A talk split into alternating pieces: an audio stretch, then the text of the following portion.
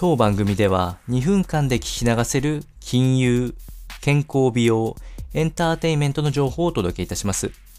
コンテンツ内容の活用方法や質問をしてみたい方は月額サブスクリプションモデルのオンラインミーティングをご用意してありますので概要欄よりご確認ください。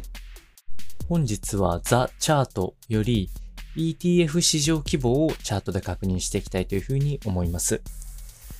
こちらは、商品の概要も合わせて紹介してまいりまして、現状までの推移から見通しについても合わせて解説していきたいというふうに思います。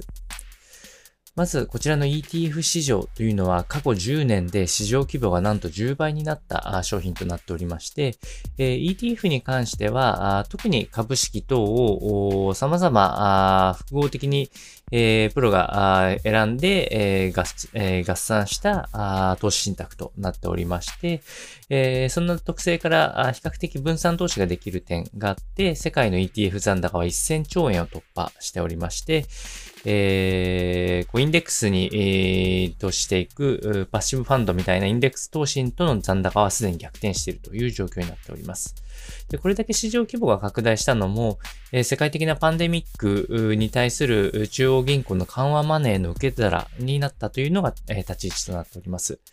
え、先ほどお伝えした通り分散投資ができる点、え、株式をも中心にバランスよく投資ができるので、え、世界の資金の行き先がここに集中したというのが結果というふうになっております。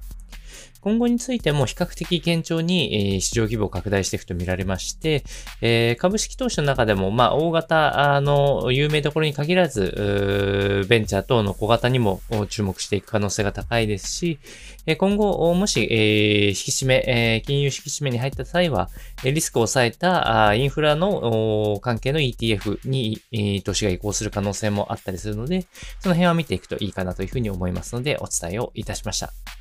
それでは本日も頑張って参りましょう。